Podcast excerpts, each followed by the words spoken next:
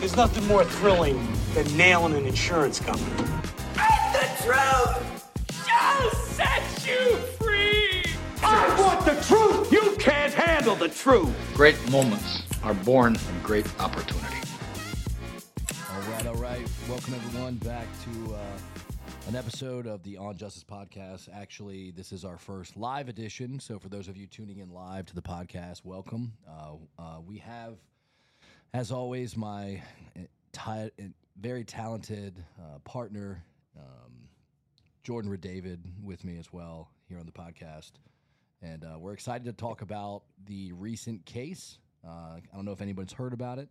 It's the uh, McDonald's hot chicken nugget case that is spreading across the nation and the globe, creating a really polarizing viewpoint on what's appropriate, what should have happened, what didn't happen, without many people really knowing any of the facts of the case from the small snippet of what the media portrayed in the public. So we're gonna, we're going to talk about that a little bit. Yeah, I mean, we we won twice in legal courts. Today, we're going to try and earn some ground back in the court of public opinion. The only member of the trial team that is not with us today, but I want to give her her shout out, is Keela Smith. She tried phase two with us, but uh, is not joining us on the podcast today. But the three of us, her, John, and I, we tried the case in Broward County, Florida Circuit Court. Judge David Haimes presided, and we got the verdict on Wednesday of this week. It was a three day trial. So I think it's important, even though everyone's talking about this most recent verdict, to step back and think about how we got here. I want to kind of educate the people out there on the legal process generally in Florida, how it works, and then more specifically in this case, how it actually unfolded. So, although this was one personal injury lawsuit on behalf of a minor child who was burned by chicken McNuggets, the lawsuit was bifurcated for purposes of trial, meaning it was split into two equal phases. Phase one, it was determined by the court, would only deal with the issues of liability, meaning whether or not the franchisee and or corporate McDonald's was responsible in any way legally for what happened to Olivia, the minor plaintiff. And then if so, meaning if we prove that one or both defendants were liable, then the court gave us permission to have a whole second trial with a new jury to determine the extent of Olivia's damages. So we went to trial in phase one on liability. That was in May. So we showed up to a courthouse in Broward County, and a bunch of members of the community came in as prospective jurors. Uh, John, do you remember how many prospective jurors we had for phase one? I think we got 30 in the first phase. That's what we had in the first phase, uh, I believe. So in, in Florida, jury selection requires that ultimately at least six people are selected and sworn to serve as jurors. We typically get seven so that we have an alternate in case somebody gets sick or some emergency happens and somebody has to leave mid-trial. So that's what we did in May. We impaneled a jury of seven people. Ultimately, six decided it. And for those who are listening outside of Florida, or even if you're in Florida and you're uncertain or unfamiliar of how the legal process works, you need unanimous verdicts in Florida. So all six jurors have to agree on the outcome. So when we went to trial in May, we were bringing claims against Upchurch Foods Incorporated. That is a Florida corporation. It operates 40 different McDonald's restaurants throughout South Florida.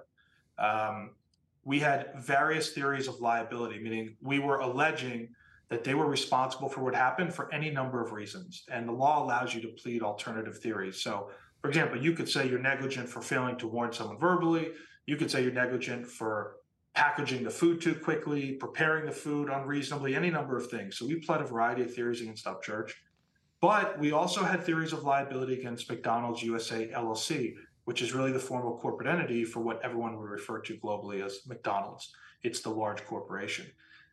Before we ever got to trial in phase one in May, both Upchurch Foods and McDonald's had categorically denied any wrongdoing. This was not a circumstance where liability was admitted or conceded. It was hotly contested for years. And John, maybe you can explain how, before we even got to get to trial in May, um, what it's like to go into a trial knowing that the only thing you have to do is convince jurors that one or both defendants is liable. It's a pretty polarizing case, so you have to tread lightly. So, so yeah, I think it was. You know, it's very interesting to have uh, a bifurcated trial. This actually was our first bifurcated trial, meaning liability was the only thing we were deciding damages to come if we win on liability. And I think that, you know, I used to think that bifurcation was a bad thing, right? And and the reason is is because if there's a lot of bad misconduct on behalf of the defendant, that jury gets to hear that misconduct. They get to see how they respond to that. You know, and if they're very dismissive of the claims, which they were, then they could you know, not necessarily use it against them in the damages phase, but they are going to use it against them in the damages phase. Really, not a punishment, but a, recognition that okay, they said they were responsible. We don't believe that. That's bullshit. And you know, we think that they're saying the same thing when they're saying they're not hurt. So, but when you came in, it kind of changed who I look for as an ideal juror. I didn't have to worry about the the damages questions, like people that may be opposed to large verdict awards, um, non economic damages. You know, they hate all personal injury lawyers. Like really, we looked at people that talked about, you know, personal responsibility, community responsibility, you know, uh, corporate responsibility, um, and looked at all of those things, you know, and could say, you know what, I can sit here and decide what's right, what's wrong and and I think I need to make this clear for everyone because there's this misconception. Everyone's like, "Oh, it's the mom's fault. It's the mom's fault. It's the mom's fault." McDonald's USA and Upchurch Foods did not claim it was mom's fault in the trial. They did not raise any negligence on behalf of the mother. They did not say that they did anything wrong. Okay, so that wasn't an issue because it's really not an issue. Um, you know, and, and when you understand the facts of the case, what the mom did in terms of giving a Happy Meal to a child, basically a product that, in the case everyone agreed to, was d- intended for a child, directed towards a child. You know that they're the end user customer.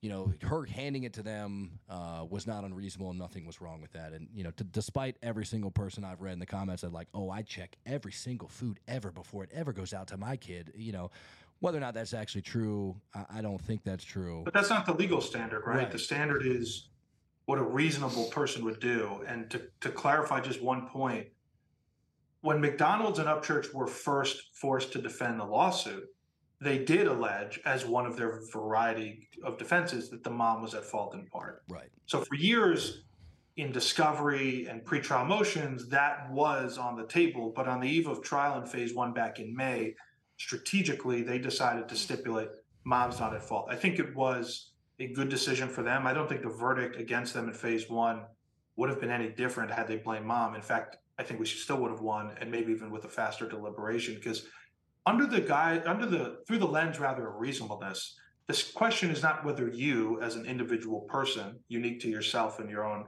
idiosyncratic ways, checks food for its you know its temperature before you hand it to a child.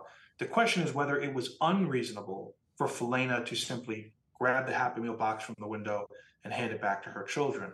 And if you really think about it through the lens of reasonableness, every parent does that, or I should say, the overwhelming majority of parents do that. And if that's what they do, that makes it reasonable. And I think that's why both defendants decided to not make that an issue, at least formally. But John, maybe you could talk a little bit going back to phase one. Even though the defense stipulated mom wasn't at fault, it certainly felt like they were trying to suggest, even if subtly, to the jury that she was. Yeah, I, I think that, you know, they didn't want to come out and explicitly say, you know, mom's at fault and have to put her name on the verdict form. And then they have the burden to prove, you know what, what she did by handing those chicken nuggets, like she should have known those nuggets were going to burn her kids. I think that defeats the purpose of them saying, you know, we, we didn't do anything wrong. It's not foreseeable. They would have had to say the mom should have foreseen that handing it to the Nuggets, it would have burned her child. And I think that's why they had to tactically or strategically remove that issue from the jury, but they still set, they still kind of argued it. Like they wanted to show the video and in jury selection, the attorneys for McDonald's asked, well, how many of you have handed your food in a Happy Meal to a child without at least looking it up and checking to see how hot it is? I mean, those were the kind of questions they were asking. And surprisingly, I mean, based upon the comments that after the fact, nearly every single person was like, I don't check. I give it. I, I trust that the McDonald's company is going to hand it um, and have it safe, so I don't check. And what here's what's interesting. During trial, one of member of our trial team, uh, House in La France, little shout out, uh, found a YouTube um, advertisement from McDo's. Now, McDo's is McDonald's is an international corporation, so McDo's is what they call it in the Philippines, like Mickey D's here in the United States. And they had an advertisement of a family, mom and dad, pulling into a drive-through, ordering a Happy Meal, and then giving it back to a child sitting in a car seat, and then pulling out and eating chicken nuggets in her car seat. Why is that important? Well, the issue was whether or not it was foreseeable that a child would eat a chicken nugget with their hands in the car seat and potentially drop it when and here they have advertisements showing precisely the the setup for our case and you know the question was is it foreseeable that a kid could drop it and and you know the uh, corporate representative for McDonald's in trial I remember this because I was I was examining him and I said look like kids when they grab something it's hot they could drop it and he was like well yeah they're going to put it back into the box I was like do you have kids you know, yeah. what what kid do you have? No, that's like, oh my god, it's hot, and then puts it back. No, they just drop it. Four years old, they're going to be like, ow, and drop it. So I think that was very helpful to combat the idea that mom did something wrong, even implicitly. Um, you know, and, and, and I, the jury rejected it. Yeah. Like ultimately, that verdict from phase one to me, putting aside like from a technicality standpoint, what theory did the jury find most persuasive? Ultimately, what it did is it rejected the notion that mom was at fault for sure, and it clarified that both the franchisee and McDonald's corporate have shared responsibility here. You know, uh, we did a full podcast after the May trial on the liability phase one, so I don't want to rehash everything. And maybe Justin, you could put a link in the show notes, you know, to wherever it is on Spotify or YouTube, because we did a full blown deep dive there. But this is now relevant to the phase two trial we just had here in July of 2023 which is that after phase one, the media started to report that verdict as a split one. Right. Was, they, they literally called it a split verdict, which suggests, I think wrongly, although I don't think there's any malice here, it's just reporters doing their best at their level of awareness. It suggested that the jurors somehow split the baby and decided, well, maybe they're at fault a little bit, but not a lot. That's not a thing. It was an all or nothing. It was here's all the evidence and here's all the theories. Jury, if you think the greater weight of the evidence supports liability for any number of theories, one or more, check yes. And they did check yes to one theory for each defendant, which is another way of saying the jury found with certainty both defendants are responsible. And when it comes down to McDonald's, you know, this is a product at the end of the day. And the theory against McDonald's that the jury in phase one found was a failure to warn, like a strict liability failure to warn. And when you're thinking through that, ask yourself, well, why would the jury have found that in phase one? It's easy if you're sitting back and you don't know the details of the case to say everybody wants hot food. That wasn't the evidence in this case. The evidence here was McDonald's basically conceding through its experts and corporate representative that they are knowingly preparing the nuggets and then serving them at temperatures capable of burning children with second degree burns. And so the question was, well, if you're doing that, even if you're doing it for legitimate reasons, you want them crispy, you want them feeling fresh, tasting, whatever, fine. But if you know you have to cook them at a temperature that can burn children, then shouldn't you warn? because parents, conversely, should not reasonably expect that when you hand them a Happy Meal box, the contents of it could disfigure their children within seconds of touching it. And that's what the jury understood. So um, go back, watch that other episode. I encourage you to. And if you still have questions, you know, give a shout out to our firm or Justin, and we can answer them through social media. But let's switch gears and flash forward in time. So we win phase one in May. The judge says now you're entitled to phase two, which is a completely separate jury trial. You have to find new jurors. So you got to bring a different prospective jurors. You got to find a new six, maybe seven to pick and present all the evidence about Olivia's damages. So after phase one, we go to phase two. Now there's some new evidentiary issues in the case. Why? And John, maybe you can talk about we decided to waive entitlement to economic damages and ask the jury only to consider non economic. Maybe you can educate our audience out here as to the difference between the two. Sure. So when you when you're thinking of damages in a trial like a personal injury matter, there, there's really well, I'd say there's two categories of damage, right? Economic uh, losses. Uh, we, we, some lawyers refer to those as as paycheck losses. You've got medical bills and lost wages, right? And that would be in the past, and then those to be incurred in the future. Then you've got the non-economic damages, and non-economic is the more I don't know, tan- it's I would say tangential, but it's not something that you can say here's a hard defined number.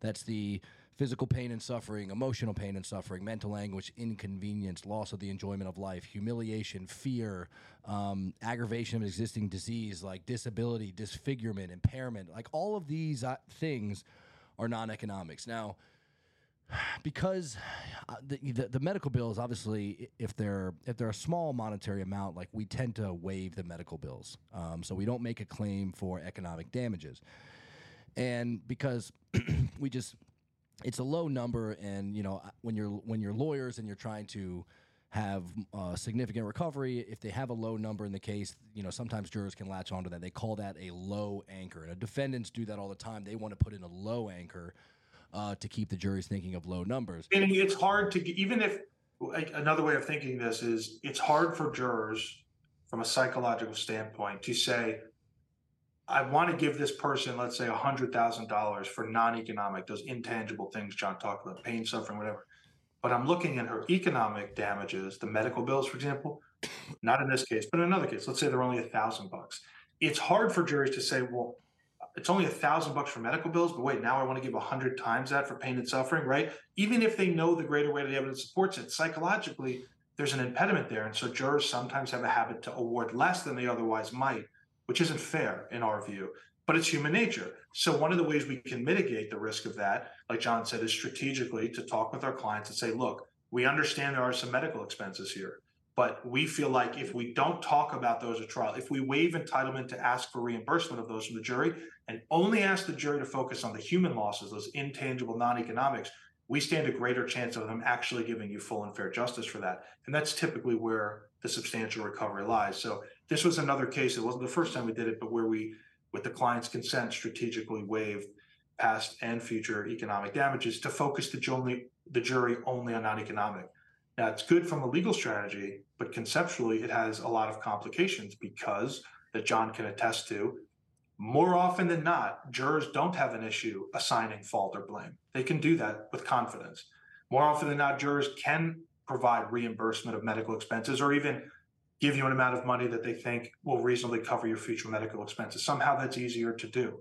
When it comes down to assigning a value to pain and suffering, it feels arbitrary to many people. If the most common question we get in voir dire jury selection is, how am I supposed to do that? Because the law in Florida, and it should say this, is there's no exact formula.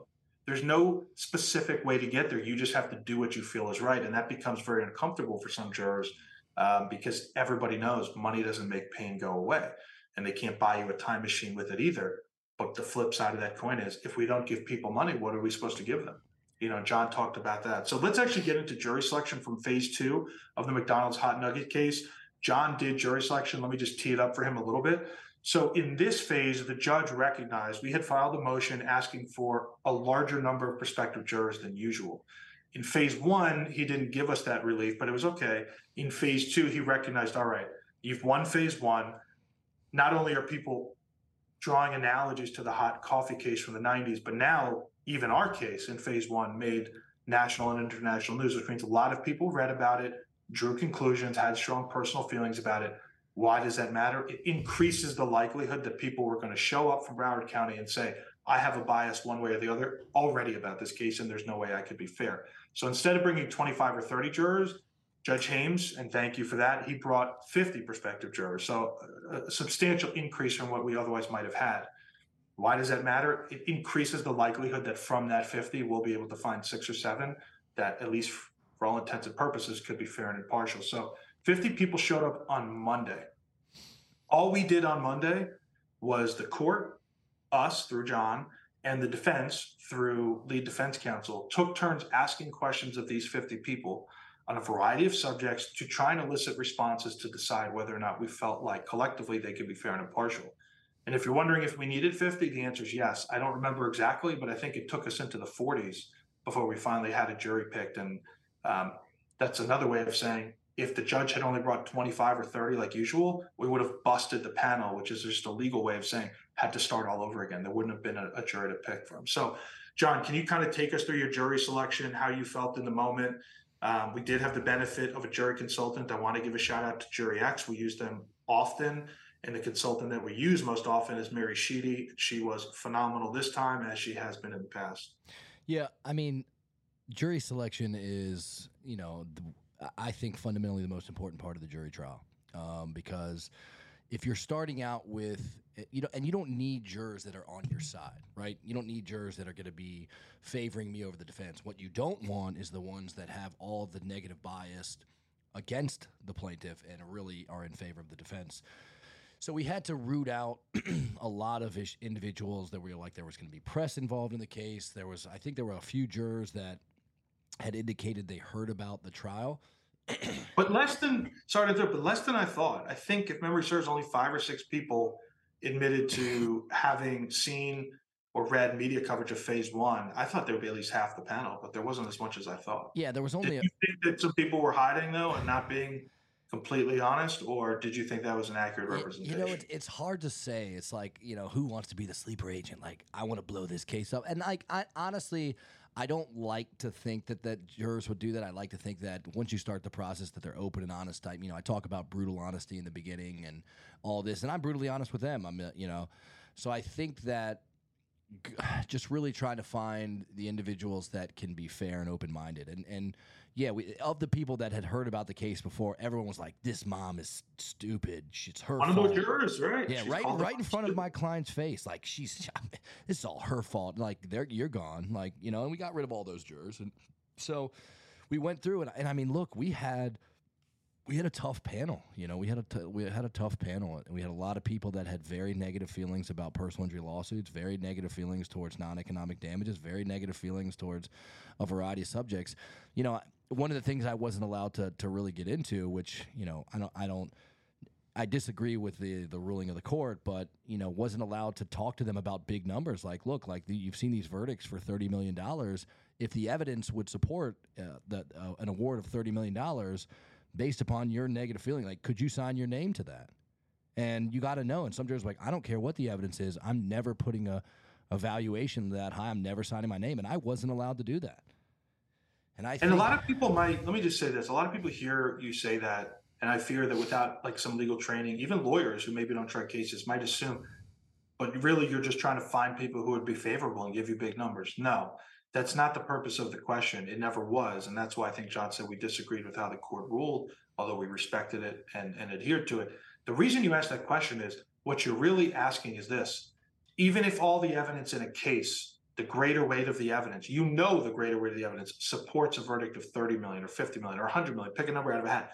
You know it, which means you know the law requires you to sign your name to that verdict.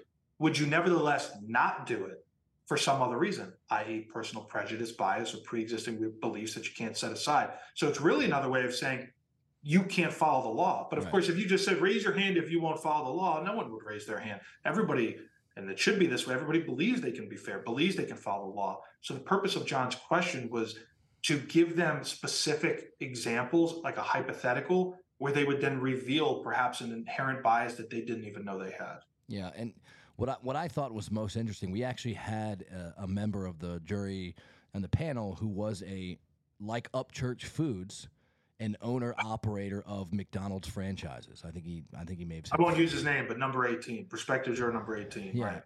And and you know, he was like, I I know Mr. Upchurch. I've known him for 20 years. All this kind of stuff. And we were like, look, we moved to exclude him for cause. And what the, what when you when you have a cause challenge for those of you who aren't you know lawyers or, or don't try cases, you're basically saying, look, I, I have a reasonable doubt as to whether or not this juror can be fair and impartial based upon X, Y, and Z. And we said, like, look, this guy has known him for 20 years. He even told me he might come into his mind, like, he's going to try to be fair, but it might come into his mind, like, these are people he works with. He has to answer to McDonald's. Didn't he say him and his wife owned f- and operated four McDonald's in Fort Lauderdale? I think I think so. I think it was four, but it, but the opposing party, me, i.e., McDonald's, was like, we we object to that. Like he can be fair, and you know, and I think to the judge's credit, you know, he kind of was like, "Are you kidding me? Like you, McDonald's, think that." Your employee, basically the same f- franchisee or another franchisee like Upchurch, and who knew Upchurch, is gonna not, is gonna be the right juror for this case. He's like, so tell me if he was like, and he said, so if it was uh, the plaintiff's next door neighbor and they were best friends for 20 years and grew them up, you're gonna say that that's gonna be fair and you're not gonna be jumping up and down about that. And he was, and they were just like, well, we think he can be fair. And I think the judge is like, oh no, he's out. And you know, I think that if you're if you're gonna practice, like you got to be like you know, I had somebody that was like, I'm gonna be too favorable because it's gonna be a child, you know, and I'm gonna be biased because I got to, you know, our client had uh, a developmental uh, disorder. And they're like, my niece has that, and I'm going to be biased against the defense. And you know what I said? She's got to go. I mean, that's that's what you do. You don't try to get in people that are, and that's what they're trying to do. And I think the judge, you know, to his to his credit, really was what was not having that. So um, that kind of stuck out in my mind from jury selection. But overall, you know, we got a. I think we got a, the best jury we could have gotten out of there. Um, you know, we exhausted. Um, correct me if I'm wrong. I think we. So in Florida, let me step back for a minute. John just talked about cause challenges. Those are unlimited. Any party at any time can raise a cause challenge, which, as John said, is just saying, here's something that this person said or did that gives us a reasonable doubt as to his or her ability to be fair and impartial. You can raise any number of those. Then you have peremptory challenges, not preempt, but peremptory challenges. Each side only has three. We exhausted our three, and those are challenges you can use for basically any reason, as long as it's not pretextual and you're just trying to strike, for example, all women or all black people or all any number of a protected class. You know, the purpose is supposed to be fair, but just to say, I don't know, I just don't have a good feeling.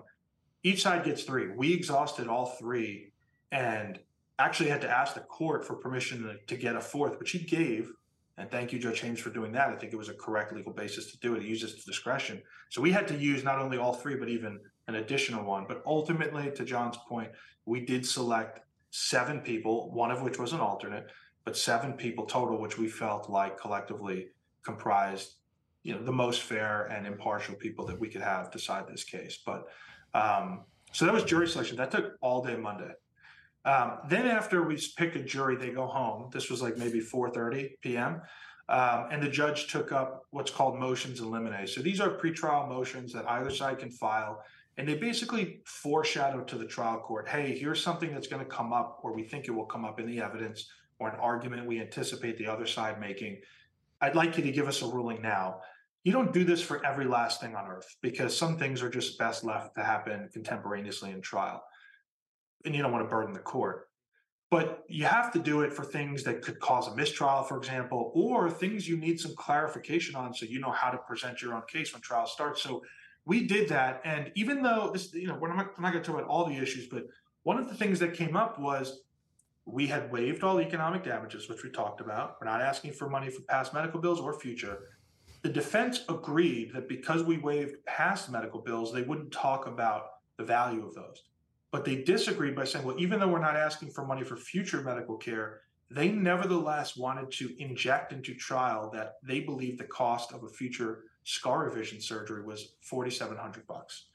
Now, step back. Why did they want to do that? And I don't blame them for wanting to. They wanted to do it from an advocacy standpoint to give the jury what? A low anchor. So that when the jury heard us talking about millions, they would have a medical bill in front of them that said 4700 bucks and psychologically i think the defense hoped it would have an impact we argued against it and i believe in my heart still today that the judge got it wrong because he allowed them to introduce it john argued this issue for us and what john basically said is they're trying to give the jury a low anchor but what they're really telling you judges this goes to the feasibility of whether or not she'll get this future surgery the defense had raised what's called the mitigation of damages defense. It's an affirmative defense that basically says we shouldn't be responsible for certain damages if the only reason they're going to be there is because you chose not to get care that you should have got. That's basically what it means. Yeah. But the defense knew that the only care at issue in the future was surgery and that this eight year old child had never been told to get it since, you know, from four, five, six, seven, eight years old and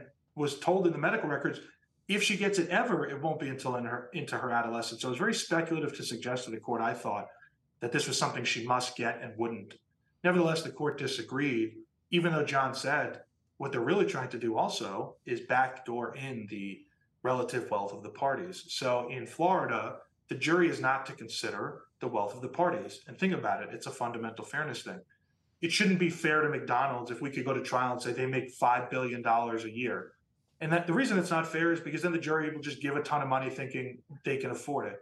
But the flip side of that coin is you shouldn't inject the relative, you know, middle class or low class or above middle class. You know, it doesn't matter how much money the plaintiffs are making. That's not probative of their damages. And so I think the court got it wrong by letting it in, but he did let it in. And so we had to deal with that starting in opening statements. Um, opening statements began on Tuesday, and Tuesday was a really big day for us because we started opening statements first thing Tuesday morning, and we went all the way through. We rested our case, the defense called witnesses, and then ultimately they basically rested their case.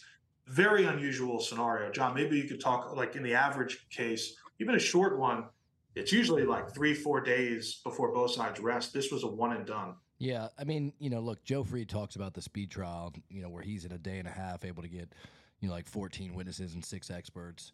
You know, we, we did, we got through, um, you know, three of our basically four witnesses in the day, and that was it. I mean, that was the case, and I think because liability's done is just damages. You know, it, it kind of really short tracks the presentation of evidence. So we had. We called mom to testify first, then we called our burn expert, which was Dr. Joshua Carson, which, you know, I, I've seen a lot of, you know, I, I don't know, I've tried what, 25 cases now. Um, I, I've seen a lot of experts testify at trial, and this was really one of the best experts I've seen in terms of the way he presented and the way he connected with the jury, the way he dealt with like impeachment. I mean, just he seemed like like an average guy that's a genius if that makes any sense. I, you know, that just, you know, he was like, you know, that he was swiveling in his chair, and usually I don't, I don't like that because I'm like, you look like you're, you know, you're not honest. But the way he was so smart and, and so responsive, and even with the defense, and kind of broke things down for the jury, and really made it simple. You know, I think I, you know, I was really impressed. And this was the, we had him on another case. You know, we had met him because he was the former director of the burn clinic um, at there in Gainesville at UF Shands and we had him on a case in the Gainesville area. He has since moved to Chicago, and I think he's at Loyola, and he's the burn director. I think he's one of the main, if not the top, burn doctor in all of the state of Illinois.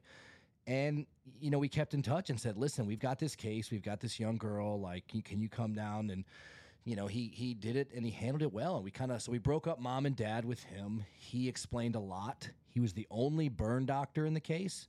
The defense went out and hired like a local plastic surgeon um, you know, and I'm going to let Jordan talk to you about the plastic surgeon and in, ter- and in, terms of whether how the defense didn't give them all the records, didn't have them all the photo. Like he was learning about things for the first time in trial, which is never good for an expert. Like they should know everything. You should, and um, we broke it up, and then Dad testified, and we rested, and that was it though. Three witnesses for us, and we were done you know, it's like 3:30. We called the defense doctor, or they did. Jordan did cross examination, and you know that was the case you know and that, and that was something that you know it's never really one it's never one day you know it's usually opening statements case the next day then maybe we'll closing on thursday which i i think we ended up a little bit like that in liability and i think if all the cases were together it'll take longer but having them separated really made it a short trial yeah and i I think the, the jury's verdict is only reflective of the evidence and they're applying the evidence to the law. It doesn't reflect expedience or, or gratefulness for us getting it done so quick. But if you step back and for the lawyers out there, those who try cases or aspire to try cases, John mentioned in passing Joe Fried's speed trial method. You know, I think he's kind of pioneering it, but it, you know, it's something that you can make your own. Have some respect for the jurors' time. Lawyers like to talk, especially those lawyers who try cases in court. I get it. Um, I fall, you know, I'm a victim of doing that myself, but jurors are already being massively inconvenienced. They're away from their family, they're away from their jobs. No matter how focused they are, they're thinking about things going on in their own life. So don't prolong trial needlessly by doing a two hour direct examination when 20 minutes will suffice. Don't do a four hour cross examination when 40 minutes will suffice. And jurors pick up on that, I believe, especially if you're the one moving quickly not missing anything, but moving quickly, and the other side is dragging things out. You know, they may not pick it up the first examination, but after two, three, four, five witnesses, the jury starts to think, hey, one side is on the ball and moving this thing forward, the other side is just talking. Um, and I feel like this is just a personal belief that from an advocacy standpoint, it's far more persuasive when you can be in and out quickly than it is when you're just talking for the sake of it. So we did opening statements. Um, this is the first time where the defense uh, learned that one of the arguments we intended to make was that having Olivia subjected to two separate compulsory medical examinations, we believed entitled her to recover additional money. So let's hit the pause button here and let me just step back and bird's eye view this thing. in any personal injury case in the state of Florida, the defense asks the court basically for permission to conduct what's called a compulsory medical examination, or CME for short. The Florida Rule of Civil Procedure is 1.360, so there is a rule of procedure that exists that gives the court the discretion to grant it. Now, as a matter of common practice, in like 99% of, of personal injury cases I've handled in Florida, when the defense just asks us, hey, can you coordinate your, your client to be available for an exam, a CME, we do it. So, although the law doesn't say they're entitled to it as a matter of law, they have to show good cause. As a courtesy, we almost always just say yes. And in this case, we did. So, in July 2020, Olivia was brought to the defense expert with her mother for a CME. And that expert was Dr. Yoav Barnavan. He is a plastic surgeon. He did an in person examination of Olivia in July 2020, so three years before trial, and wrote a report that report was favorable for us, or so we felt. Uh, it said in pretty much in black and white, she has a scar. It's consistent with the history reported of a hot nugget. It's permanent, and if she, if anything, can ever help this scar even just a little bit, it's going to be a future surgery. Well, that's pretty favorable for a plaintiff because that's the defense expert, meaning the best expert they could find says we agree she's burned, it's permanent, and all that. So we didn't depose Dr. Barnavan or any of that. We get closer to trial, uh, phase two of the trial. And all of a sudden, literally a few days before we're about to start, the defense files a motion. They want to request a second CME, the same doctor. Um, the law begins to change here. So, whereas in order to get one CME, the expectation is the defense has to show good cause. Now, in order to get a second CME, you need to show something more than good cause. And typically, the appellate courts require some showing of a substantial change in circumstance. So think of another case. Let's say somebody gets in a car accident, they claim their back hurts, they get sent to a defense orthopedic surgeon who does a CME and reviews the medical records, talks to the plaintiff at that time, and comes to an opinion. And then a year later, the plaintiff has lumbar back surgery.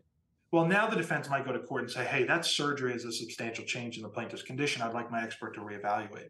And the courts will routinely do that if there's a substantial change. Here, there was no change. Olivia had not undergone any procedure. The scar was still there. Um, and then a couple of days before phase two, they claimed, no, no, it's it's really important that Dr. Barnavan see Olivia again. And when we asked why, and you know, you read the motion, the thread that they were pulling was he needs updated photographs. Well, we were like, Judge, that's that doesn't make any sense. A, they asked us for updated photographs in October 2022. We gave them. And B, if that's really what they want, here's a couple of photographs. And we gave them, I think, photographs from you know, four days before trial, phase two began. Here you go. And then, of course, we had a hearing on it, and then the defense started to pivot. No, it's not just for photographs. He needs to measure this and that. We fought it, and the judge ordered it. So they were entitled by court order to do the second CME, and they did. In Florida, we're allowed to go to the CME. We can bring court reporters or videographer to ensure that it's fair and what's going on is appropriate. We did that here. Well, when we got the video back, there were some comments made by Dr. Barnavan and some conduct that, in my belief as an advocate, was uh, unprofessional, unbecoming, and uncomfortable, candidly. And I stepped back and we talked about as a trial team. And one of the things we thought about was hey, we're going to ask this jury in phase two to compensate Olivia for, among other things, being inconvenienced, being humiliated, embarrassed. How inconvenient is it for Olivia, this child, to be dragged to a strange, you know, stranger twice, you know, not, not only once, but twice to be examined in a sensitive area of her body, you know, or, you know, it's just like the whole experience, not that she should be embarrassed, but it can be embarrassing, right? There was testimony that she already doesn't like her own parents to look at it or touch it. So there is no law that I am aware of, no case that says that I'm aware of that being subjected to a CME is not compensable, meaning you can't be compensated for it if anything, to me, not only is there no law, but common sense supports that you should be able to recover for that. So, in my opening statement in phase two of the trial, I started to preview that for the jury. We had the video of the second CME. I gave it to McDonald's. I didn't have to, but I did. And I said, hey, we intend to use this as an exhibit. They stipulated, meaning they formally agreed, yep, put this in evidence. The jury can see it. So once I know it's in evidence, I talk about it in an opening statement. But based on some of the comments that I made in opening statement, for example, I said, I'm about to play a video of the second CME, something to the effect of, I want you to listen really carefully to Dr. Barnavan's words, what he says, and I want you to watch his hands with what he does. Why did I say listen to his words? Well, and this is in evidence, it's in the public record.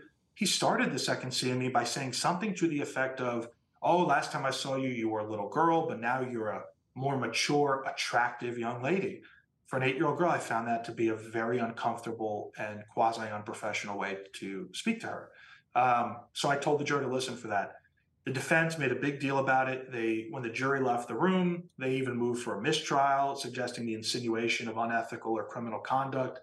And I basically told the court, if that's the inference the defense is drawing, I mean, I don't know what to tell you, but the video is the video. I'm not bringing in something collateral from another case. I'm not just tossing out allegations with no basis. We have a video of it. So they stipulated it's an evidence. I have to comment on it.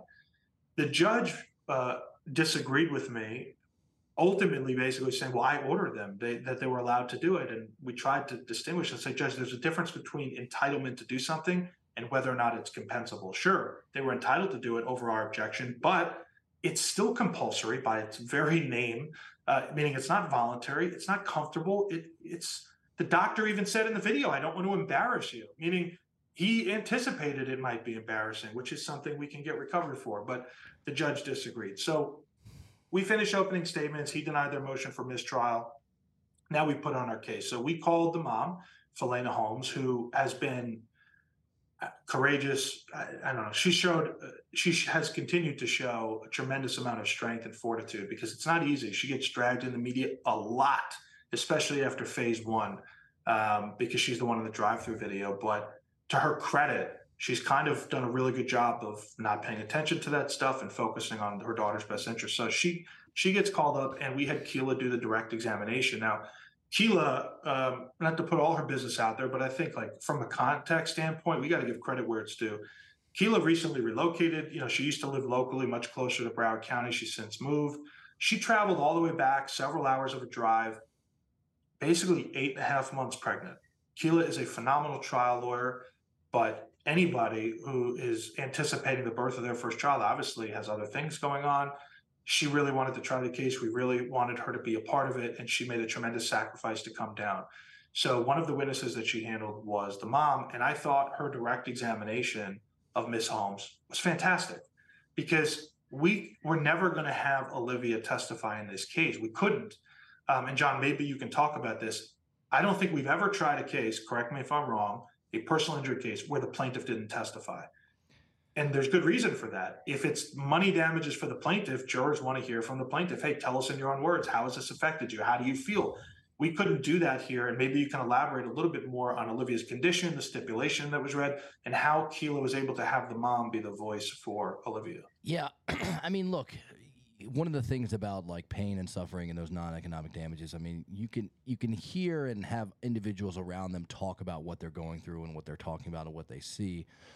And that's kind of all we had in this case. But a lot of times jurors want to hear from the victim. Not to get up there and say that you know that i'm complaining or that she's like you know giving up i can't do all these things. But someone that you know, is vibrant, is fighting back, is trying to get through it, trying to continue on in their life, doing all of those things, but they can't. Like, like it's like it's like an anchor tied to their waist, holding them back in the life that they should be living.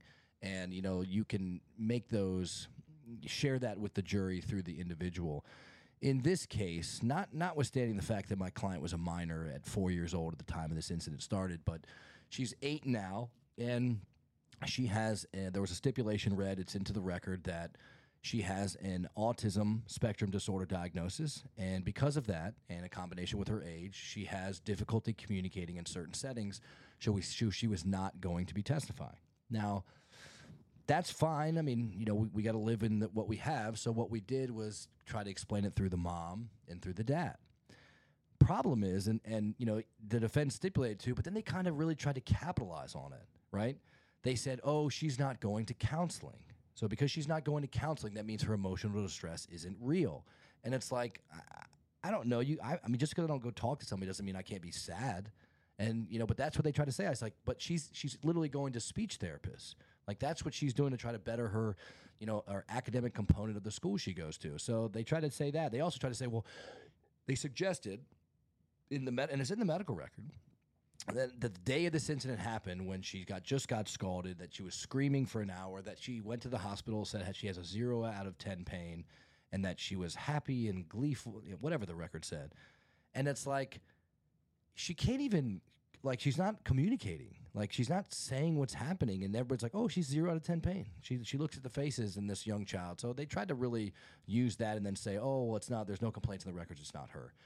And what they did say, you know, and they and they said this again in, in closing arguments is that, you know, the in one of the records it was uh, Dr. Stern and says that oh, it's this is not bothering the child. Well, she's four, right? I don't think four year olds they're they're vain or you know, but now she's eight, and through mom was saying like I don't like it, I don't want it, I want it gone.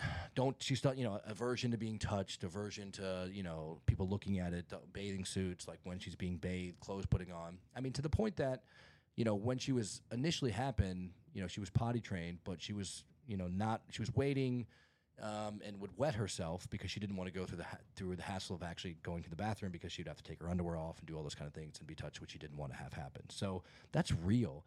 And they suggested that everything was just her mom, you know, because it says that Olivia's not bothered by the scar. Her mom wants it to be uh, checked out, and it's like she's four.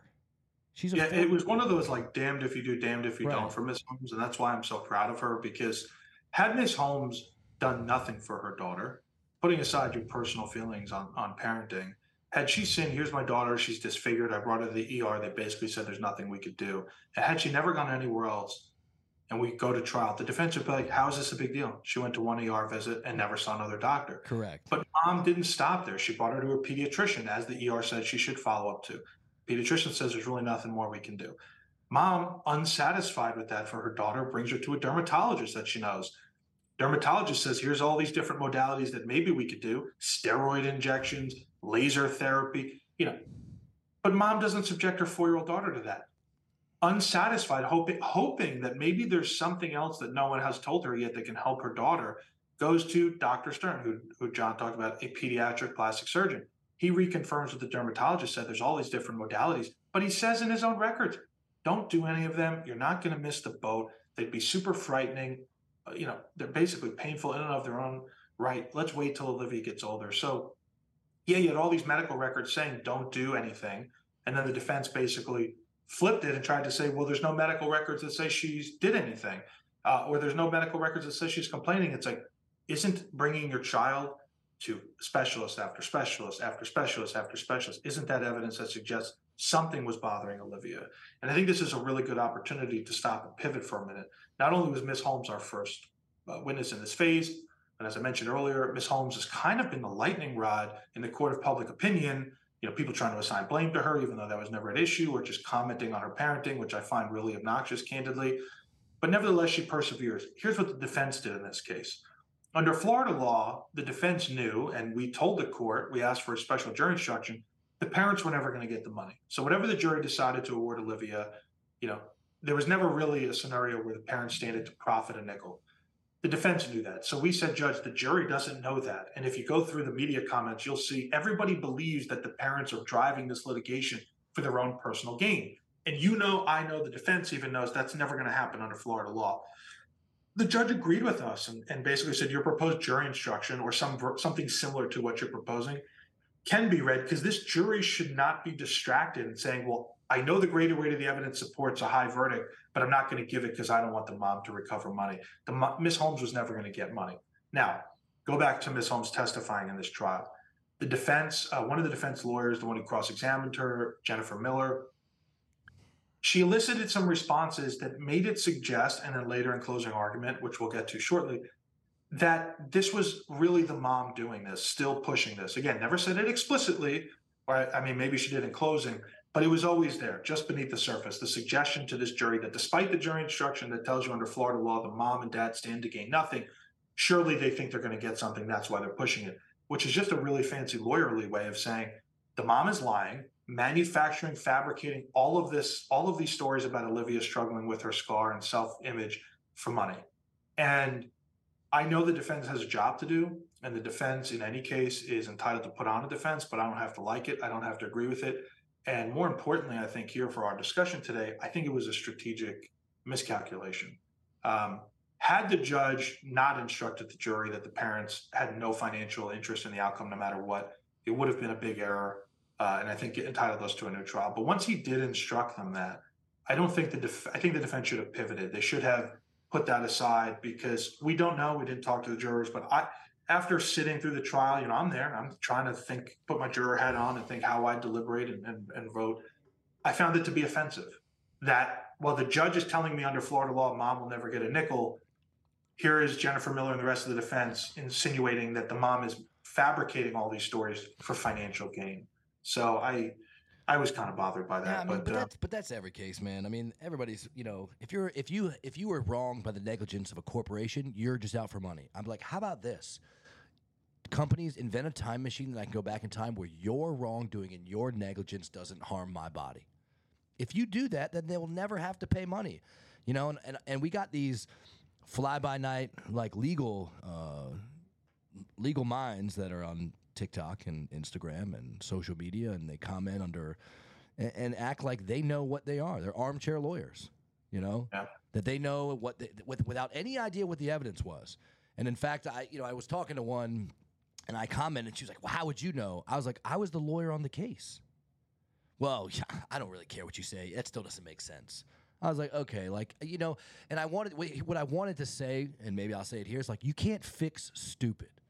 Okay, if you want to be stupid and you want to be in your mind, you want to believe whatever you want to believe, that's fine. You know, if you want to believe Fern Gully was a real place, that's fine. Okay, I, I don't. I'm not going to change your mind. The reality is, is we took a case against all odds, right? Constantly told we're going to lose, we're going to lose, we're going to lose, and what did we do? We won twice. And everyone out there saying, "Oh, it's bullshit," then how did it come it didn't get thrown out? How come the defense didn't win? If it's such common sense that everyone thinks it is, how come the jury disagreed with every? yeah, we don't decide. Jurors do. The jurors are people from the community. Right. So it's, I- it's I- not a situation where the judge found us more persuasive. I think we were told it was a five hundred dollar case, and we got eight hundred grand. A little bit off, a couple decimal points, you know, maybe a thousand decimal Yeah. points, but you know, that, that's the I reality. think is, is I think Miss Holmes did a really, you know, you know how courageous that is for her to do Yeah. this. but And the, it's like so hard because no matter how legitimate the case, no matter how good natured the parent is, Miss Holmes is not some professional witness. no, Mr. Caraballo is never, he's not a professional. He's not an expert. They don't do this. Public speaking is the number one fear in the world.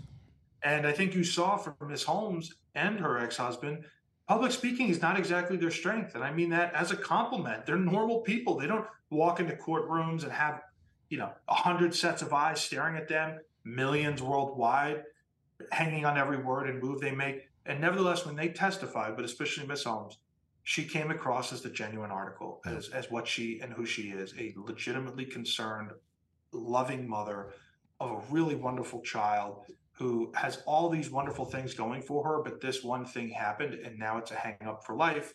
Um, I think the jury saw the authenticity there. Again, that's not a lawyer speaking. I mean, what I'm telling you now as a lawyer, it's my words, but when you were there, it was Miss Holmes and the jury. And I think the jury found she was very credible. And I think they had every reason to. So the next witness we called, uh, just to move forward in time, was Dr. Joshua Carson. John John discussed it. This was an expert we retained. He wasn't a treating physician, um, and we said, "Look, you are a double board certified. I mean, he's certified in you know trauma, critical care. All he does is handle burn trauma patients. That's who we wanted to evaluate the case. So we sent him all the photographs, um, the short videos of Olivia when it happened, the medical records, the depositions, everything. We said, look, here's all the evidence in the case, good, bad, or otherwise. Take a look at it, and what are your opinions? So coming into trial, we knew what his opinions were. The defense had deposed him, and his opinions are pretty straightforward that Olivia was permanently scarred, that the scar was consistent with what was reported, meaning a hot chicken nugget, that the scar was at least second degree with probably some third degree components. I'm going to talk about that more in a moment. But that all of her, all of the ways she could potentially manage the scar in the future, none of them would make it go away. Meaning, even with a scar revision surgery, you're still left with a scar. Um, he flew down from Illinois. He came into court. John talked about his demeanor. I find him to be a very likable person. Obviously, I think the jury's verdict reflects the fact that they liked not only what he had to say, but how he said it. He too was very authentic. Um, he's not one of these hired guns where he just comes in and says whatever he think will be favorable to us at all costs. He comes in and he gives his honest assessment and he backs it up with peer-reviewed stuff. So he came in and he talked about that. He also shed some light and expounded a little bit on how there's no correlation in the medical literature between between size of a scar and the amount of emotional trauma that someone's left with. You know, he, t- he gave examples. He's treated thousands and thousands of burn patients. You know, you might see someone with a third of their body disfigured by burns, and they can somehow move past it once treatment is done. But then you have someone with a very small scar, relatively speaking, and it's like the biggest thing in the world to them. And John, I think, referred to that. Like to Olivia, this is like a mountain. Um, but Dr. Carson did a really good job testifying. John, maybe you can elaborate a little bit when the defense got up and tried to cross-examine him. Some of the uh, I'm going to say shenanigans, maybe hoopla is the better word that they tried to pull, and how Dr. Carson dealt with it. Yeah, I mean, so one of the things was like a lot of everyone said like it's a second degree burn, but really, it, eh, eh, not just they said it's a second degree burn, if not a third degree burn, and that that was the testimony of the treating plastic surgeon, and that was the testimony of Dr. Carson. He said, like, look, you there there's portions of it that appear to be third degree burn, right? So, every, and second degree burn, deep tissue second degree burn is not a little burn. It's not like a pss, nothing, you know. And everyone's like, oh, it's only second degree, like, uh, uh-uh, uh you know.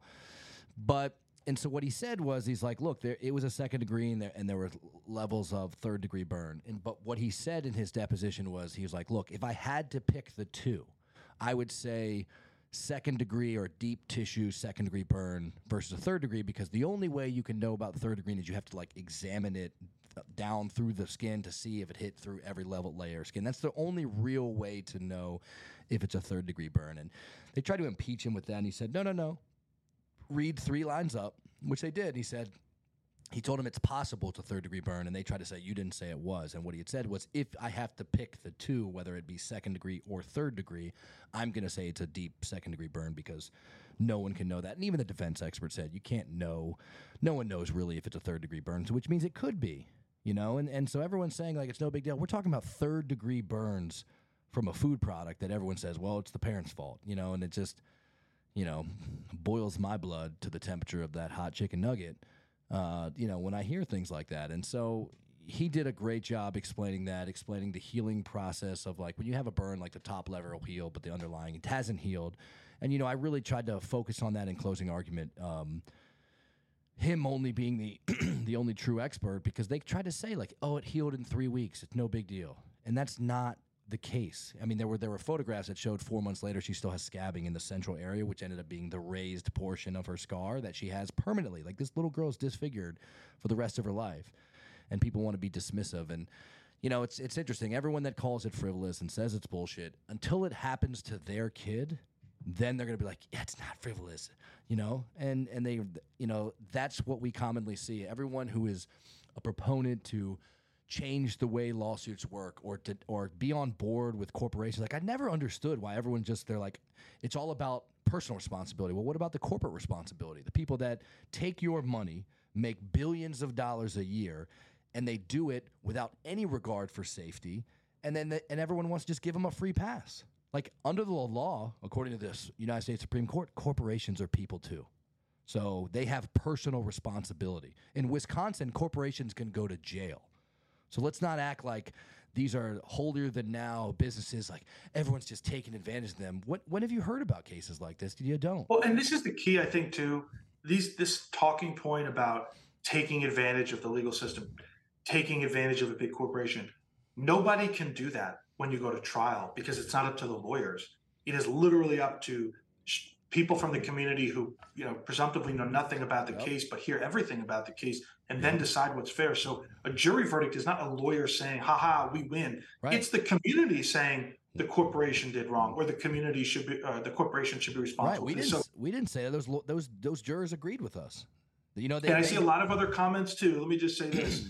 People see the photographs of the burns because they're out there. It's a public proceeding and the media covers it. They see photographs of the burns and what i what the number one comment I see is some variation of impossible to have been caused by a nugget. Impossible. Possible. Keep this in mind, folks. The jury wasn't asked to decide what caused it. Why? McDonald's and Upchurch stipulated, they formally agreed, admitted that her scar, those burn photos, they were caused by a nugget that was sold in a Happy Meal. It was never even disputed. So all the people out there saying it's, you know, it's manufactured by the mom, the mom burned her own child, or something else must have done that. It's impossible. It's so far from that. It's the opposite end of the spectrum. It was admitted by McDonald's, right. despite all the fight they put up. That was never a point of contention. Yeah, and that, you know, and even with that, people are like, I still don't believe it. I was like, ah, well, guess what? I don't give a shit what you believe. I really don't. I mean, you know, I'm not in the business of caring what people believe.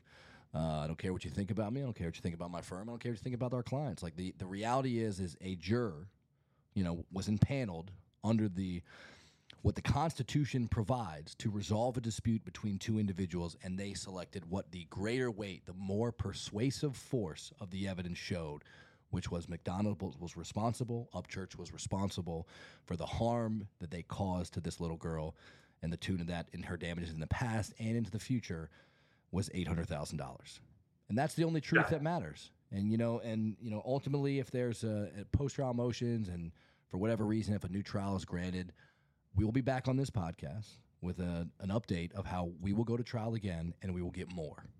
And you'll hear. I believe that would and, be and I case. believe and we'll hear it here first, and we'll do it again. And if it comes back again, we'll do it again. You know, and we won't sleep or rest until justice is had. You know, especially for these. And these are, by the way, folks, these are public proceedings, and we had court reporters. Genie Reporting is the agency that covered it. You know, a lot of people are like, "Oh, who's spinning what?" For the people who are totally invested in this story and really want to get their the truth, I mean, you're never gonna get from a transcript body language and an intonation of voice, but you can order transcripts and read them verbatim of every word that was said by everyone in the courtroom, witnesses and lawyers mm-hmm. and judges alike, and you can draw your own conclusions. And I think that would change a lot of yeah, minds. You can you can watch closing arguments. You can watch closing arguments from you can you can watch my yeah. closing arguments. You can watch um, Miss Miller's a closing arguments, and you can watch Miss Smith in rebuttal and see what happens and see what you think about hearing about the case, seeing the photo, seeing the evidence, watching the powerpoints, you know, and see what you think. And you know, if the jury came to the right decision. So, and I and we think to just top off or to summarize rather the other witnesses, um, all of them are important, but I think it's interesting how it unfolded. So after Dr. Carson, um, Olivia's dad testified, Mr. Caraballo, he, another very soft-spoken gentleman, but John did a really good job with that direct examination, eliciting what I felt was two really important points. One, he received a phone call from his then wife, Olivia's mom, Miss Holmes, like within minutes after the burn actually happened and all he could hear was like blood curdling screams on the other end. He couldn't even tell if it was son his son or daughter his son was five olivia was four at the time. He just knew it was one of his children in you know screaming in a way that he had never heard before. When mom brings parent, uh, kids home and he meets them there and he sees what's going on i mean those are screams he'll never forget and mom and dad both testified olivia was screaming like that for hours uh, or, or, for a really long period of time, and there was nothing they could really do to stop it. So I thought his testimony was really important on that point, the immediacy after the burn, how, how much pain and, and suffering she endured. And then the second part of it was I thought the defense kind of stepped it in here. They were like, oh, well, Olivia's eight now. And some of the testimony that you just said was that, you know, when you bathe her, she doesn't like you to go in that area because, it, you know, it's like a, an issue for her doesn't she bathe herself at eight years? Eight, eight, years old? And he's like, no, she still doesn't. Which means, you know, this burn is unique. Every plaintiff's case is unique to them. So like this burn, even all things being equal, on somebody else, maybe would not affect them as much, or maybe even more. But to Olivia, with all she's going on in her life, she calls it her nugget. She tells her parents she wants it gone. It is a big point for them. There was testimony about. I mean, they would decide like, do we even want to go out of the house today? because we're going to have to prepare Olivia. We have to put on your car seat. Or if I'm going grocery shopping, I have to put you in the front of the cart, and you know, or we're going to the pool. People might see this. So the parents did a really good job, I think, of, of bringing to life Olivia's voice, and the jury heard her through them. After we rested, uh, I want to talk a little bit about some strategy stuff that maybe the lawyers can appreciate. So before phase two of trial began, um, the defense asked to take a deposition of Olivia's older brother. He's only a year older. Um, I'll spare his name for purposes of this podcast. And we said, okay. So they took his deposition. They must have felt like the her brother said something favorable because before trial they gave us notice of their intention. They wanted to read his transcript to the jury. No, not a thing. Uh, under Rule 1.330 of the Florida Rules of Civil Procedure, it specifies how you can use the deposition of a witness. And basically, unless they're unavailable or unless they're an expert, you have to bring a witness in court. And for obvious reasons, it would be a terrible system if all you could do is just read statements from people. So we told the court if they want his testimony, they've got to call him live. We'll bring him. Just tell us when you want him here. And lo and behold, when push came to shove, and McDonald's had to decide, am I going to drag in a nine-year-old child to basically testify against his sister? Not that against is my word, not theirs, but I think their hope was he would say something favorable for them, not his sister. They decided not to do it, and I think that was a good decision by them. Um, it wouldn't have looked good, in my opinion. Then there's an issue of treating providers. Before trial, the defense told us we're going to call Olivia's pediatrician, we're going to call Dr. Stern, the, the plastic surgeon she saw, we're going to call the dermatologist, all these people. You know, during calls, was, I was led to believe this was a big deal. They were subpoenaing all these doctors, they're going to drag them out of their practice. I think the idea that they were trying to convey to us was there's unfavorable things in these medical records. We're going to have these doctors come test. We said, come on, let's go. We're done. We rested three witnesses. We're done. Case is yours right here on day one. They didn't call any of the treaters. Um, yeah, they just called their one So- their one expert. That's it. You know. yeah, so it turned out to be a bluff by them. Uh, but those records came in evidence. So then we go to closing argument. I want to talk a little bit about that. The media did report the amount of money that we asked for, $15 million. Um, I- John did the first closing, which is the most substantive part. I want John in a moment to explain more or less the, the, the method that we gave the jury, like to support that number. But there's more to a closing argument than just the ask, the amount of money you're giving, uh, asking a jury to return closing argument is supposed to summarize all of the evidence that the jury has now heard and seen and explain, but through advocacy, why it supports the claims here. So John did a really good job in the first closing argument, which he had 45 minutes to give, of explaining to the jury first all of the categories under Florida law that Olivia was entitled to recover from. Like you hear a word pain and you immediately assume physical pain, and that's natural. And sure, physical pain is something you can be compensated for. But isn't there also emotional pain? Right? Those are two different concepts. The defense really tried to cabin those terms in very literal sense and say, there's no more physical pain. John got up there and said, We agree. You know, the scar is healed. It's still there, but it is healed now. She shouldn't be in any physical pain. Don't give her money for that. Right? Don't give her money for that. And I think we score some credibility points by being credible and honest when we we review the evidence. But does that mean that she doesn't have emotional pain? This Yeah. girl's eight years old, doesn't want her own parents to see it, touch it. She insists she wants it gone. The mom testified through emotional testimony. She doesn't even know how to yet explain to Olivia that there's really nothing that will ever take it away. Got- You know, I, I don't look forward to that day for Miss Holmes to have to explain it. But John, maybe you could walk the the listeners out there. We did ask for 15 million, but how did we get to that number? So you know, Jordan got up an opening statement and basically said like five million for the past and ten million for the future. And you know what I what I the difficulties with the past pain and suffering is because generally what I like to do is a like a per diem argument of like we take all of those separate categories and you look at the evidence and say, well, here, how am I going to do this on a um, for the next seventy five years? Right. In her case, it was seventy three point eight years. Meaning her future life expectancy. Right. So it, it's not. It, it's a difficult proposition. So what you do is this. I said, forget the time. Forget seventy three point eight years. Let's talk about one hour. Right. What's the simplest unit of time and measurement for something like you know everybody gets paid by the hour or you know waiting for an hour, whatever. And I say, and you go through each one of these categories, right? Pain and suffering, physical, emotional, mental anguish, inconvenience, uh, disfigurement, and loss of enjoyment of life. Those were the categories we had in this particular case. And I said, and go around and go through each category because she has each category of damages. And I talked a little bit about each category of damages. And I say, assign a, a value between $1 and $10 an hour. And then you ultimately come to a number. And that's what I did for the future damages. The number, obviously, the highest one would be disfigurement because she's got the permanent scarring.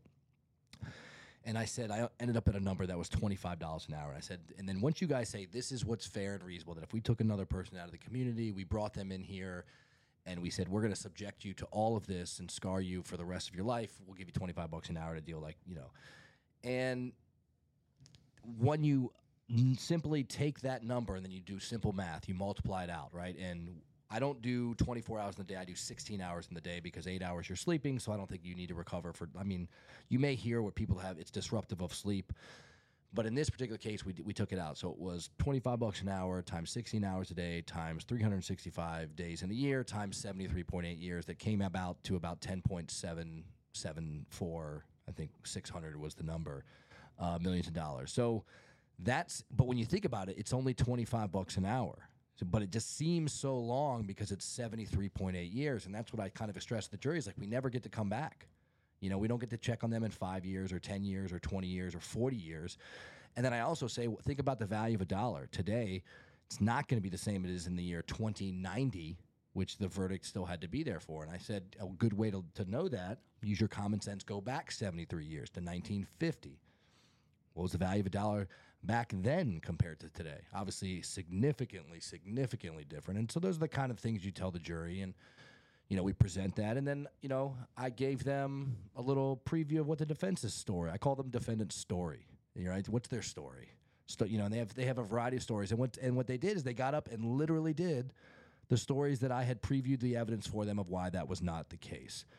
And so I think that's a good way to kind of undercut what they do, and then they get up and say exactly what you say they're going to say, and until you after you've told them why it's wrong. So, and well, and, and also let me just say this too: we have to give recommendations to jurors in closing argument. Um, we can't insist on anything. We just say, here's all the evidence, and here's what we think the evidence supports. And in this case, it was 15 million. We don't just leave it out there, as John just explained. We show them how we get there. Remember, growing up in grade school, show your math, show your work we do that for them. It's just a recommendation, though. I love the fact that the media took an interest in this case. I think it's an important thing in any case. You know, courts are public proceedings, and I think it would be more beneficial for the country if more trials were covered, not just those that can be sensationalized. Um, and media has a job to do, and part of it is to get people to read or listen or watch whatever they're publishing. And I understand that. But when you see headlines like asked for 15 million, it could have just as easily been reported plaintiff asked for $25 an hour. And I think if the headlines read that, very few eyebrows would have been raised because that's ultimately what we asked for. Yes, when you do the math, the final number is 15, but it was really just 25 bucks an hour for the future. And so it's just like, it's important, I think, to keep in mind, uh, you know, that things are put in context however they need to. People have their own personal biases, mm-hmm. agendas, whatever, but those are the facts. You can read the transcript. That's what we asked for. And for those out there saying this case was worthless, meaning worth nothing, McDonald's in their closing argument said you could and basically should give Olivia $100,000 for the past four years, the past pain and suffering, past non economic damages. But then they said she's fine. So there really shouldn't be anything for the future. Then they started to equivocate, and I thought strategically this was a misstep. This is just my personal, you know, take on it as an advocate. You know, looking back now at the benefit of hindsight, I think it's hard to tell a jury she she's entitled to nothing in the future, but then say, but maybe if anything, forty seven hundred bucks for that scar revision surgery that maybe she'll get. But you know, if and then they said like, well, and then maybe another fifty k on top, and all of a sudden it went from no more than 100 to well maybe 100 to 156,000 it became in my opinion less convincing the more the defense kept suggesting different numbers mm-hmm. um, and you know I want to say two things about that. One, if you're out there and you're saying this case is worthless, McDonald's conceded in closing argument essentially that the case was at least worth 100 grand. Okay, jury came back eight eight x that. And the second thing to consider is it wasn't worthless because all of the evidence was basically undisputed. This scar was never going away. So if under Florida law disfigurement, which is just a fancy way of saying, you know, it's to cover scarring, if disfigurement is recoverable under Florida law and it's undisputed that she's disfigured for life, she's got to be entitled to something. And so I think the jury did its best to consider all of the evidence, the recommendations from us, the recommendations from the defense. And the last thing I'll say is we are advocates. Our job is to keep our our client's best interests in mind and in a case like this to recover the full and fair value of justice. Did we recover every penny of what we asked for? No. Does any plaintiff lawyer routinely uh, get jury verdicts exactly what they ask for. No, often jury verdicts, I think, beyond a reflection of what the actual evidence of law is, they are also a reflection of human nature, which is to find compromise. Lawsuits are a dispute between two sides. Here, you know, one plaintiff versus two defendants, but still, it's two sides to a dispute. And I think it's totally natural, and I find it to be very commonplace that the jury, even when the plaintiff wins, doesn't give what the plaintiff recommends, but also doesn't do what the defense recommends. They mm-hmm. they come somewhere in between the two, and that's what they did here. And I was asked after the trial, I, I am totally satisfied with this. In any case that I go in, all I want is for the jury to listen, f- be fair. I want them to consider all the evidence, all the arguments, really apply the law, nothing else. Set aside your sympathies and tell me what the case is worth. And the good news here is the case was worth eight hundred thousand dollars when McDonald's said it would basically would never win, and if we did, it was worth far far less. And um, the fact that the, the most important thing I take away here is the fact that McDonald's was basically of the position and belief at trial that future damages don't exist, pain, suffering, emotional trauma, loss of the ability to enjoy life. Their position was essentially that's nonsense. There's nothing there. The jury gave 400,000 for future damages and 400,000 in the past, which is another way of saying they gave equal amounts both past and future, which to me reflects they totally rejected the notion that McDonald's was suggesting, which is that Olivia had no future damages. They showed that the past was just as important as the future, and that's why I say it's a totally just verdict. And uh, we don't know what McDonald's is going to do, motions for a new trial, appeals. We don't know. I, I'm sure they'll pursue all of that, and we'll we'll fight it out in the appellate courts. But for present purposes, I feel really good about it because it was a very challenging case legally. Took a long time to get there, and you know, these are the types of people I want to fight for. These are the types of people our firm exists to help serve. Families like this, a child like this. You know, my hope is that one day, whenever it is, ten years, fifteen years from now, whenever it is, that Olivia has enough wherewithal that maybe she'll look back at her parents and like thank them thank you for having the strength to pursue this and not sweep it under the rug because you're shy or don't like public speaking or don't want to be dragged in public uh, in media. Um, but if nothing else, we have now made a difference. We have shifted the course of the future of Olivia's life. We have helped just a little bit right or wrong by two big corporations, very powerful corporations, and I'm proud that we stood up to them toe to toe, two separate trials, and two separate juries unanimously agreed with our side. And um, I'm grateful to Keela for trying this case with us. I'm grateful grateful to House and Lewis and everybody else in our firm, even the non-lawyers in our firm who work with us. Their opinions are invaluable. And you know, we work this case up for years, and we get opinions from everybody. It's a group effort, mm-hmm. and this is a really big firm win for us. And I'm, I'm proud to be a part of it. Yeah, it was a lot of fun. Uh, it's it's always good to win, you know. And, and, what I what I don't think people realize is they always say like, oh, you know, when uh, the plaintiffs' personal injury lawyers, you know, they take a lot of money. There, I was like, do you understand that we don't get paid unless we win. What other what other person you know like maybe with sales if you don't sell you don't get paid. But if so, saying about put your money where your mouth right. is, you know. Defense lawyers they get paid to fight. We get paid to win, and I think that's the difference. And so it takes a bit of courage for the pl- plaintiffs. It takes a courage for the lawyers. You know, we invest our time, energy, and money with no guarantee of return. And I think to suggest like, oh, we're in it for the money, I'm in it to fight for people, and if we lose, we lose. But you know, I'm going down swinging, and this was that case. And fortunately for us, we were able to pull out a win. Um, you know, for our client, who's like Jordan said, we we're going to change the course for life for the better. And you know, at the end of the day, when I lay my my head on the pillow at night, that's the kind of things that keeps me motivated to keep going. And all the public scorn and scrutiny that I may face, so what? ain't going to change my life. So, um, you know. I'm and look to the colleagues out there, and I say colleagues, it's a broad term, to the people out there, lawyers and non lawyers alike, who follow the story or are catching up to the story. For those of you that have reached out to us privately um, to share their insights, many of which is overwhelmingly positive, I, I want to thank you on behalf of the whole firm. It means a lot. Uh, we fought really hard for a really long time with no prospects of actual recovery. In fact, we were told we would lose with certainty. And there's a lot of lawyers out there reaching out saying how how excited they are because uh, they they have to be self-critical and say, "Man, I might not even have taken that case. And if I did, yeah. I probably would have tried to settle it for a fraction of what you got, and I never would have tried it. And if I did try it, I never would have asked for this. And so I feel good that um, if nothing else, maybe we can motivate, inspire, or be a be a sounding board for our colleagues out there who might have similar cases with, or even just other challenging cases, polarizing cases, and show them like sometimes you've got to risk, you've got to be willing to roll the dice for your clients. You know, it can't always be a negotiated settlement. Some cases have to be tried in courtrooms. This was one of those cases. We did it twice. We won twice. If we have to do it a third time, which I don't think we will, we'll do that too. You know, we don't give up for our clients. But for everyone out there, I just want to thank you for listening today. If you're yep. watching live, especially, um, if you have some comments or you're watching it later, feel free to drop some comments. Justin's really good about forwarding us those, and we can always um, either do another show to explain them or reach out to you.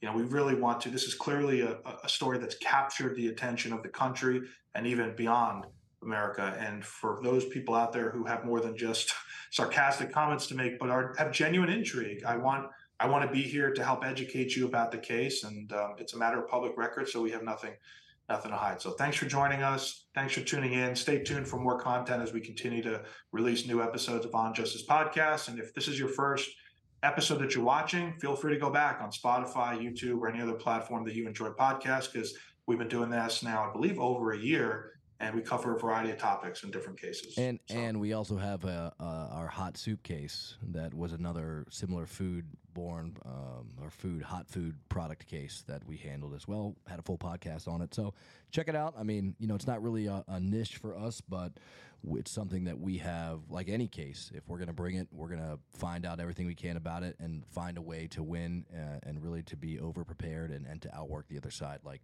which is what we do in every case. So thanks for tuning in, everyone, uh, for this episode. We'll, we'll see you guys soon, and uh, hopefully, um, you know, next time come around. One, two, three, four. There's nothing more thrilling than nailing an insurance company. And the truth shall set you free. I want the truth. You can't handle the truth. Great moments are born from great opportunity.